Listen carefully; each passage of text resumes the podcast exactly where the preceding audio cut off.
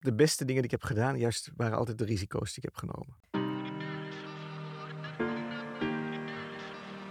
De wereld is groot en Nederland is erg klein. Toch zijn Nederlanders in alle uithoeken van de wereld te vinden. Van Hongkong tot Californië en van New York tot Kinshasa. In deze podcastserie onderzoek ik, Globetrotter in Thuishaven, Chantal Deen, wat hen drijft, wat al deze plekken zo bijzonder maakt en in wat voor avonturen je terecht kunt komen. Welkom bij Thuis in het Buitenland, een rondje om de aarde. In iedere aflevering vragen we de hoofdgast om hun leven in drie audiofragmenten te vangen. In deze aflevering strijken we neer bij Arnon Grunberg in de wereldstad New York. Hoewel ik vroeger veel met uh, metro reisde in New York, ben ik er nu aan gewend geraakt om, zeker in de winter als het minder goed weer is, om het zij via een Uber of het zij via een Yellow Cab uh, maar door de stad te verplaatsen. Ik gebruik de tijd vaak om te bellen met mijn peterkind in Nederland, of zijn moeder, mijn beste vriendin. Een andere favoriete bezigheid als het de route betreft, die ik al heel vaak heb gereden, is het, het lezen van de krant in de auto. Sommige mensen kunnen niet lezen in auto's. Ik vind het eigenlijk heel prettig. Bijna net zo prettig als in een trein. En natuurlijk altijd het plezier van het bekijken van mensen.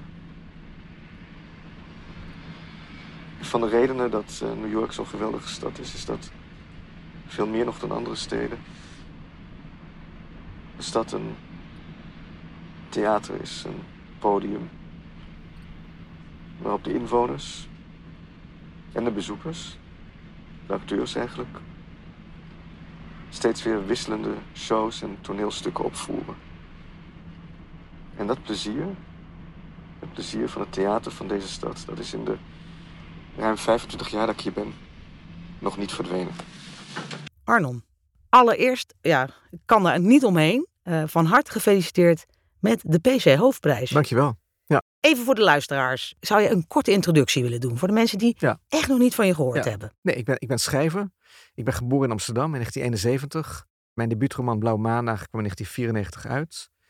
Vanaf die tijd leef ik eigenlijk van het schrijven.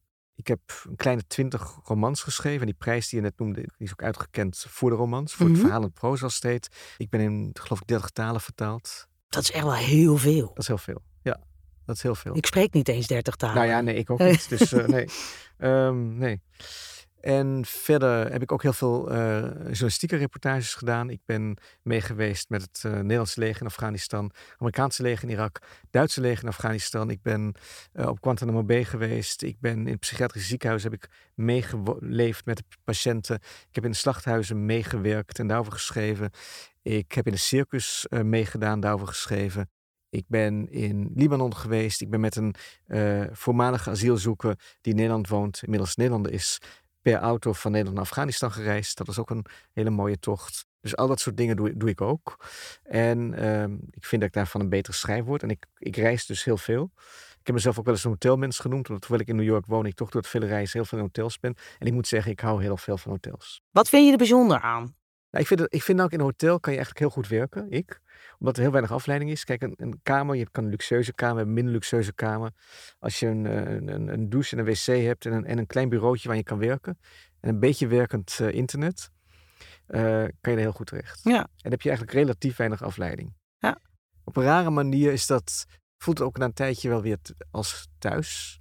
Ik hou ook heel erg van de horeca. Ik, ik kom ook heel graag in restaurants. Sowieso is New York natuurlijk een stad waar je makkelijk uit eten gaat. En waar ook appartementen zijn gebouwd zonder keuken. Omdat mensen gewoon niet meer kookten. Ja.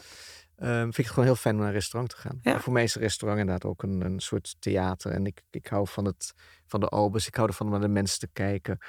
En natuurlijk wil je daar ook wat eten. Maar ik hou er gewoon ook van de sfeer daarvan. En dat vind ik ook een beetje het hotel. Ik hou ook heel erg van, als, het, als je mij vraagt wat is je favoriete bar, dan zijn het vaak hotelbars. Je hebt ook wel eens gewerkt in de horeca, toch? Ja, in, dus uh... dat, ja ik, heb, ik heb dat was een van mijn pro- eerder, eerder projecten. Ik begon, wat ik zei, met die journalistieke projecten. Toen heb ik een kleine maand in Zuid-Duitsland, in Beieren, in een hotel als kamerjongen gewerkt, waar ik de kamer schoonmaakte. En uh, waar ik het ontbijt serveerde, het ontbijtbuffet en de lunch. En, en hoe, hoe, hoe ja. heb je dat ervaren? Maar ja. fantastisch. Het was natuurlijk, ik moet zeggen, ik, dat schreef ik, dat werd gepubliceerd op de voorpagina van N R C. Ja. En er waren ook mensen die zeiden, ja, we kunnen dan, wat voelt, we hadden daar, het was een drie sterren hotel. Ik zal de naam van het hotel niet noemen, want ik geloof die is inmiddels bekend. Maar we hadden de policy daarvan, als een gast minder dan drie dagen bleef, werden de lakens niet vernieuwd. Oh, werd ja, ja. Er werd gewoon wat haar weggeveegd. En ja, ja. God, ik bedoel, ik weet nog dat ik een, het was een buffet, maar iemand werd het gebeurd was. En iemand had een broodje gepakt, op een bord gelegd, niet aangeroerd. En ik moest die borden afruimen. Dat hadden we zo'n um, vuilnisbak met etenswaren. Dat heette Schweinevoeten. Dat ging uit de, de varkens. Ja. Dus ik gooide dat broodje, broodje erin. En het was echt nog zo'n familiehotel. En de, um, de oma eigenlijk, maar dus de oma van de eigenaar, de moeder van de eigenaar, die pakte dat, uh, dat broodje zo uit de vuilnisbak en zei, dit kan nog geserveerd worden. Oh, ja. En het ging weer terug naar het buffet. Dus Van der Valk is eigenlijk overal. Van der Valk was, was ik, daar heb ik als kind gewerkt. En daar moest inderdaad, als de appelmoes onaangetast daar stond, ook al was het kerstje eraf, dan moest je weer opnieuw kerstje erop en dan ging je naar de volgende ja. klant. Nee, ik vrees dat, het heel, ik denk dat in de hele goede hotels niet, maar in heel veel hotels gaat het zo. Ja, ja? En ik heb ook wel geleerd bij de buffet, dus gewoon alles wat niet ingepakt zit, bijvoorbeeld ook die plakjes kaas, die gaan dan echt, die kunnen met een beetje pech aan die drie ontbijt uh, mee, kan oh. je beter niet... Uh, Nee. Maar kijk, de ingepakte boter, alles wat ingepakt is, is prima. Dat is safe. Dat ja. is safe. Ik, en kijk, ja. zo'n broodje wat in een vuilnisbak heeft gelegen, daar krijg je denk ik ook iets van. Is goed voor je, voor je weerstand. Zo. Maar het is net niet, het is net niet, ja, hoe moet ik het zeggen? Ik vond het ook, ik vond het heel grappig. Ook gewoon dat doekje waarmee de wc werd schoongemaakt. Daar werd ook de afstandsbediening van de televisie.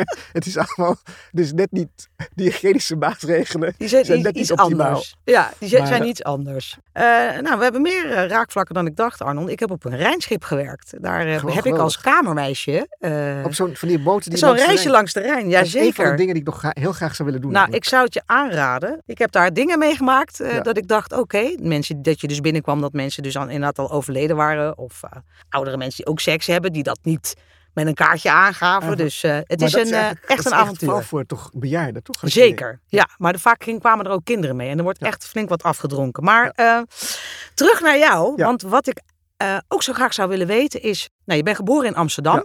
Ja. Uh, want ik wil natuurlijk toch een beetje naar dat reizen toe. Ja. Uh, wat wat ja, maakte dat, dat je dat nou, zo... Het, het reizen, het, eigenlijk is het reizen per toeval gekomen. Ik weet nog wel, kijk, ik wilde acteur worden. Toen heb ik mijn school niet afgemaakt. Ik ben de school verlaten. Ik zat op het gymnasium en toen dacht ik, nee, ik ga, ik ga echt iets anders doen.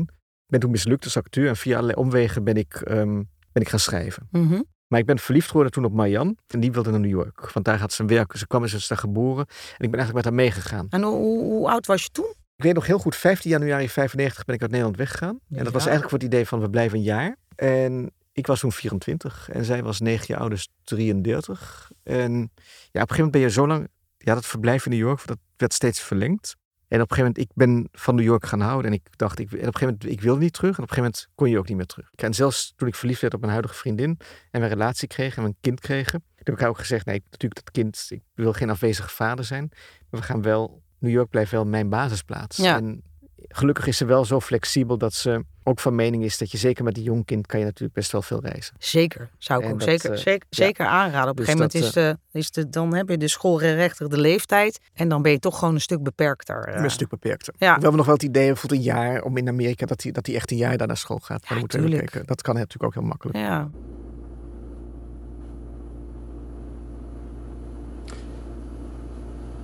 Dit is het geluid dat de koelkast eigenlijk al sinds een paar jaar maakt. Het is in de loop der jaren wat harder geworden. En het is naast deze koelkast in de keuken dat ik ook alweer ruim twintig jaar schrijf. Ik heb mijn keuken, waar ik zelden tot nooit kook, veranderd in een weerkamer. Eigenlijk is die verandering geleidelijk aan ontstaan. Steeds meer keukenkasten zijn gevuld met mijn archief, met papieren, met woordenboeken. Er is geloof ik nog één keukenkastje over waar wat glazen en theekopjes staan. Maar in principe is deze keuken met het geluid van de koelkast waar ik aan gewend ben geraakt, de plek waar ik de meeste van mijn boeken grotendeels heb geschreven. En eigenaardig genoeg werd ik mij pas bewust van het geluid van de koelkast toen een paar jaar geleden een paar wetenschappers hier waren om mijn hersenactiviteiten te meten terwijl ik aan het schrijven was. Een onderdeel van een neurologisch experiment om te kijken of op die manier iets meer gezegd kon worden over creativiteit. En het waren die wetenschappers die zeiden, goh, die koelkast, die zou er wel eens voor kunnen zorgen dat onze instrumenten niet zo precies zijn als we zouden willen dat ze waren. En eigenlijk ben ik toen pas echt naar die koelkast gaan luisteren. zou je ons mee kunnen nemen? Hoe ziet een dag van jou eruit in New York? Uh, nou, ik, ik, uh, ik ben ik le- een deel van mijn leven, maar niet speelt zich af buitenshuis. Dus ik ga, um, ik koop een krant. Ik ben nog een papieren krant te lezen als het enigszins kan. En wat, wat voor krant koop je dan? Dat vind ik heel leuk, die koop ik. En dan ga ik koffie drinken, yoghurt eten, naar huis. Ik werk de hele dag thuis. Ik zit eigenlijk in mijn keuken te werken. En dan rond één uur ging ik ergens lunchen. En als het moest, als ik een deadline had, werkte ik dan s'avonds ook nog tussen tien en elf. Ja. En, en als jij bij jou uit, uit je raam kijkt... Want dat, oh, dan ja. zie ik het Empire State Building. Oh, ik zie de straat. Ik zie de echt? Empire State Building. Ja. Geweldig. Ik zie wat bomen. Um, ja, het is natuurlijk... Ik hoor het geluid van die straat. Ik hoor het New Yorkse geluid. Maar wat, wat maakt nou... Want je...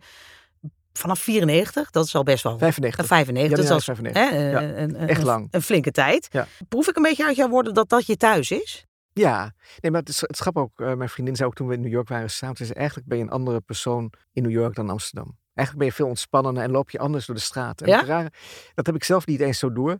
Maar New York, ja, het, ik vind verliefd klinkt misschien een beetje pathetisch... maar ik ben echt van die stad gaan houden. Ik ben echt van Manhattan gaan houden. Manhattan biedt eigenlijk de voordelen van... Echt, echt een grote stad. Terwijl het toch ook op een rare manier dorps is. Door al die buurten. En natuurlijk is New York absoluut niet representatief voor de rest van Amerika. Maar ik vind het wel dat het een, dat het een van de steden is waar je... Ongeacht waar je vandaan komt, kan je daar thuis voelen. Ik ja. hou als veel mensen ook van Parijs. En ik spreek een beetje Frans. Maar zelfs als mijn Frans perfect zou zijn... Dan nog heb ik van... Ja, denk ik dat je daar nooit helemaal... Die toegang blijft houden tot, tot de stad. Tot ja. de Parijzenaars die je wel in New York... In New York is het echt niet zo belangrijk waar je vandaan komt. Ja. En... Ben je gewoon een, een geaccepteerde New Yorker als je daar, als je daar bent. Ja. En, dan maakt het, en dat, is, dat, dat spreekt me heel erg aan. Als je nou uh, terug zou gaan naar die vierentwintigjarige Arnon. Welk advies zou je hem geven nu? Wat, welk advies had je toen willen hebben? Laat ik het Oeh. zo zeggen. Ja, ik denk toch dat... Um, nou, ik denk intuïtief heeft hij, heeft hij heel veel dingen gedaan die ik precies zo zou doen. Misschien kijk kleine dingen... Ik, um, Ik ben me nu onvermijdelijk bewuster van tijd. Dus toen was ook een soort... Ik heb ook heel veel, naar mijn idee nu... toch heel veel avonden ook verdaan met... met weet je wel, dat je gewoon met iemand zit te kaarten... of dat je ergens blijft hangen... waarvan je denkt van... Pff, nou ja, het is niet zo leuk, maar ik blijf maar hier. Ja. Ik zou nu zeggen, ach nee, als je het ergens niet leuk is... ga maar weg, ga gewoon thuis lekker een boek lezen. Heb je, ja. Dat is eigenlijk beter. Of, maar ja, dat geldt je, eigenlijk voor iedereen overal, hè? Ja dat, ja, dat is niet echt een... Maar gewoon qua New York... Ik ben eigenlijk heel blij dat ik daar ben gebleven. Ja. Dus ik, het, het, het is een gemengd gevoel. Aan de ene kant vind ik het heel jammer. Ik, ik, had, ik was gefascineerd door Napels een tijdje. En ik had, toen dacht ik, oh, ik ga nog een tijd... Ja, ik ben nu vijf jaar hier, dan naar Napels. Ja. Maar dan was ik ook weggegaan uit New York. Ik ja. denk, je kan niet echt ergens op twee... kan niet op drie plekken zijn. Nee, ik was dat al een beetje, ik. Dus dat is... Aan de ene kant is dat, vind ik dat de gemiste kans. Aan de andere kant is dat ook... Ben ik heel blij dat ik, dat ik New York trouw ben gebleven. En vind ik het ook heel fascinerend om te zien... hoe die stad zich ontwikkelt. En... en ja, heb ik toch heel echt een band gekregen met, met die stad en met dat land. Ook al heb ik ook heel veel mensen meegemaakt die, die New York verlaten hebben. Die weg zijn gegaan, die weg moesten gaan, die er niet wilden blijven.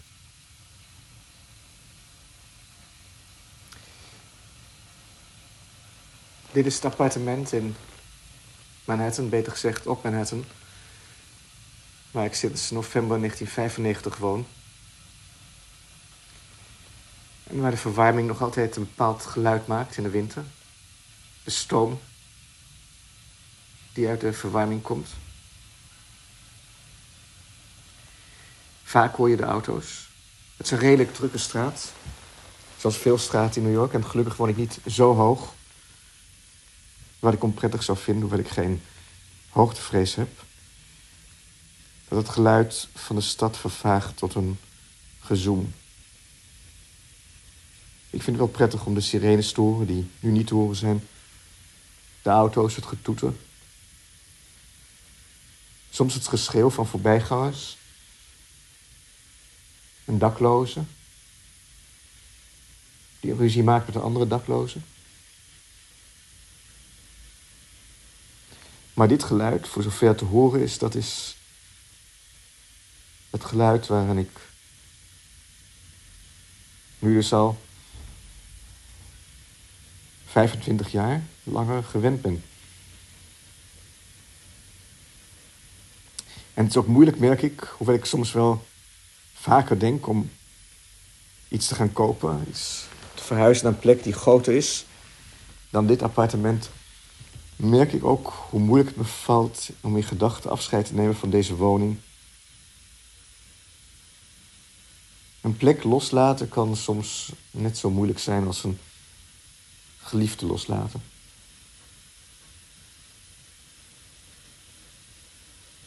Soms wel moeilijker, want ik heb geliefde losgelaten in deze woning, ook om praktische redenen nog niet. Tegelijkertijd vind ik toch dat is, vind ik New York een ontzettend flexibele stad. Ja. En ook een weerbare stad. Ook als je ziet, New York was natuurlijk het centrum maart, april twintig twintig, toen was ik ook, van de COVID-pandemie. Ja. Het was New York... Dat was echt heftig, hè? Het was echt ongelooflijk. Dat was toch... Kijk, Nederland, Amsterdam was leeg. Was een lege stad. Maar dat, ja.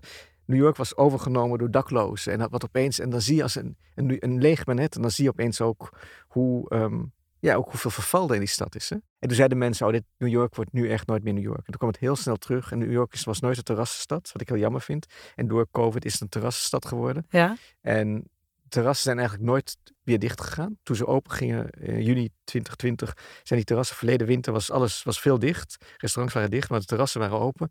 En dat vond ik heel leuk. En dat is natuurlijk ook omdat ik een horecaliefhebber ben. De New Yorkers zaten in, in met een kruik, kregen we dan van de rest van veel restaurants gewoon buiten te eten, terwijl het min twee was. Ja. Oh, wat bijzonder. En dat, ja, dat, dat, dat zegt en dat werkte. En die mensen deden dat ook. En dat, dat is iets wat mij voor... Uh, dat is een van de redenen, denk ik, waarom ik toch van New York hou. Van dat wij, ja, wij, wij laten ons gewoon niet klein krijgen. Wij willen in dat restaurant onze biefstuk eten. Ja, dus we, we gaan ook gewoon gaan komen. Ook. En dan moet je, al is het bestek zo koud dat je handschoenen moet, aan, moet pakken. Het maakt niet uit. Het maakt niet uit. Nee. Het, het, het, het, ik vind het ook fantastisch. Want eigenlijk bepaalde... God, je, weet je, met zo'n kruik kan je met uh, van die hinterlampen. Maar op een gegeven moment voeten werden heel erg koud. Ja. Dus als ik dan een keer, als ik dan buiten had gegeten, kwam ik thuis, dan moest ik echt een, moest ik onder de douche gaan staan om weer mijn voeten uit te krijgen. Maar je had wel met, met maar je had wel lekker vrienden, gegeten. Je had lekker gegeten en je had, je had nog wat sociaal contact gehad. Dus dat was, dat, dat was eigenlijk het belangrijkste. Ik heb het ook wel eens uit, zo uitgelegd. New York is voor mij nog de stad waar alles mogelijk is. Dus ja. Waar je eigenlijk altijd op een bepaalde manier niet jong blijft, maar wel kan nog alle kanten uit. Ja. En dat heeft Amerika natuurlijk ook noodgedwongen, heeft het een beetje. Nou, omdat mensen, puur uit economische noodzaak, soms nog op een... Ik ben ook mensen tegengekomen die op hun zeventigste nog taxi begonnen te rijden, omdat ze niet genoeg pensioen hadden. Ja, hè? Maar niet altijd ongelukkig. Nee. Ik denk helemaal niet dat we in Nederland naar zo'n stelsel moeten. Maar ik denk wel dat je, dat je soms mensen ook... Ik denk dat werk toch meer is voor mensen dan alleen een, uh, iets economisch. Ik denk dat heel veel mensen, dat heb ik ook in mijn omgeving gezien, die gaan dan met pensioen. Daar hebben ze heel erg naar uitgekeken. Dan worden ze eigenlijk helemaal ongelukkig. Um, ja, het onvermijdelijke, Arnon. Ben jij iemand van zekerheden? Ondanks dat je best wel veel gedurfde hè, dingen ja, ik ben, natuurlijk ik hebt ben gedaan. Natuurlijk ook misschien onvermijdelijk ook meer dan, meer dan vroeger. Ja. Ik ben... Vroeger was ik, nou, ik heb altijd improviserend geleefd. Maar eigenlijk geloof ik heel erg dat je, dat je te veel gok op zekerheden is, is altijd onzekerheid. Is altijd, ik heb de beste dingen die ik heb gedaan, juist waren altijd de risico's die ik heb genomen. Ja. Altijd heb ik gedacht, nee, ik ben van school gegaan. Dat is natuurlijk een absurd, dat iedereen vond, verklaarde me voor gek. Maar ik dacht, nee, ik wil, ik wil iets anders. Toen ik, kreeg ik een baantje bij een of andere uh, adressenboekuitgeverij. Waren mijn ouders heel blij dat ik een administratief baantje daar had. Dan ben ik ook weggegaan. Dus zei mijn moeder, ja, maar dit is toch, dit heb je, dit is, ja, nee, ik wil. Dus, dus in die zin is eigenlijk de risico's, en op het moment dat ik niet risico's durf te nemen, heb ik heel vaak spijt gehad. Ja, dus eigenlijk kun je zeggen van neem het risico maar. Probeer het ook ja, maar. Ja, eigenlijk wel. En eigenlijk uh, wel. Ben je dan voor iemand die risico. Zegt, joh, vaar op je intuïtie, ben je daar heel erg mee bezig? Of meer zo van, joh, ligt ja, in, het voor in, je? Intuïties wel, ik heb de intuïties toch... Ja, kan je ook bedriegen. Je moet niet blind op intuïtie varen. Bijvoorbeeld, ik ben altijd, ik heb nooit, zeker als het om oorlogsgebieden ging, bijvoorbeeld, ik wilde naar Syrië. En toen zeiden mensen die mij adviseerden, zeiden dat is, ik zou het nu niet doen, niet veilig. Mm-hmm. Nou, dan doe ik het niet. Dan mensen, ja, ik, okay. ben niet, ik ben niet. Je gaat niet dan zelf denken, nou, dat lukt dat mij lukt, wel. Nee. nee. Maar ik ben wel, ik weet nog wel, ik alleen in, in Bagdad was en dat ik een, in een nachtclub, en ik schreef toen over nachtclubs die net weer opkwamen, dat ik daar een Iraki had ontmoet, een Irakees, en die nam me mee naar zijn familie. En toen dacht ik, oh, dit, toen stapte ik in zijn auto, toen dacht ik, is dit, is dit wel verstandig? Hmm. Dat was de dag daarna. Ik ken die man amper, waar, waar ga ik eigenlijk heen? Uh, toen was ik ook echt bang even. Heb je het wel gedaan? Ja, toen ben ik, ja ik zat al in die auto. En? Ik dacht, nee, het is allemaal goed, ja, ik zit hier. Het ja. zal wel goed gaan. um, ja, maar het kan ook zijn dat je misschien uit de rijdende auto bent gesprongen, nee, ik nee, weet het niet. Nee, maar... nee. Nee, ik, ik, mijn intuïtie, ik dacht, dit, dit klopt wel. Dit, ja. dit gaat wel goed. En natuurlijk moet je, ik bedoel, je moet ook geluk hebben. Maar ik denk, intuïtie is wel heel belangrijk. Ja. En soms kan die je ook bedriegen, maar en je moet niet, niet te bang zijn. Nee. In ieder geval, dat, dat lijkt mij, uh, is altijd een hele, lijkt mij een slechte raadgever. Ja, dat, ja. dat brengt je ook niet verder. Nee. Wanneer dacht je, ik ben echt blij dat ik verzekerd ben? Echt grote dingen zijn mij gelukkig nog um, bespaard gebleven. Maar ja. gewoon het idee dat je dat... Ik heb heel veel momenten dat je denkt van als iets gebeurt, weet ik dat ik dat, ik dat niet zelf hoef te betalen. Nu heb je een kind. Ik las ergens in een interview, toen beschreef je eigenlijk je favoriete kinderboek. En toen dacht ik, ja, Karlsson van het Dak. Ik hou van hem. Jij ik zat, ook? Ja, ja, ik zei net al van... Zeg, ik vind het altijd lastig uit te leggen. Mensen zeggen zo, Karlsson wie? Zeg ik, nou dat is echt hè. Ook een boek van Astrid Lindgren. Ja, en vooral... Dat, ah, is ja. Mijn, ja, dat is zo fantastisch. Dat heeft, ik moest er zo om lachen. Mijn moeder ook. Mijn moeder ja. heeft dat me voorgelezen. De brutaliteit en die manier om naar de wereld te kijken. Dat, was zo'n, dat vond ik zo'n verademing. Dat vond ik zo'n... Um, ja, ik ben nog steeds dol op Karlsson. Dat hij dan zegt, uh, ik ben net dik genoeg. Geniaal vind ik dat. De beste Karlsson van de wereld juist, en net dik genoeg. Juist, ja, dat juist. Is toch, ja. Ja. Ga je ooit nog een kinderboek schrijven? Ik had het er gisteren over met mijn uitgever. Ik denk, ja, ik vind het wel heel leuk om dat te doen. Ja, ik denk dat ik het nog ga doen. Leuk? Ik kan niet wachten. Nou, ik wil je onwijs bedanken. Nou, ik vond het een heel leuk gesprek. Vond dit, ik ook. Uh, in dit hele leuke hokje. Ja, ja, hè? Ja. Nou ja, dank dat je uh, je, je reisverhalen hebt, uh, hebt willen delen. Tuurlijk. En ik weet zeker dat, uh, dat de luisteraar hier iets aan, uh, aan heeft. Ik hoop het. Uh. Dus het, het ga je goed. En, uh, tot de volgende ja, keer. Misschien zeker weten. Ja. Zeker weten. Okay. Dank je wel, hè. Graag gedaan. Dit was Thuis in het Buitenland, een rondje om de aarde. Hopelijk heb je ervan genoten en wellicht zelfs iets opgestoken. Woon je zelf in het buitenland of heb je die ambitie? Neem dan gerust eens een kijkje op oomverzekeringen punt n l... waar je alles kunt vinden over hoe je zorgeloos kunt genieten van jouw buitenlandavonturen. Meer avonturen beluisteren? Luister de hele serie via je favoriete podcast-app. Veel luisterplezier en een reislustige dag gewenst.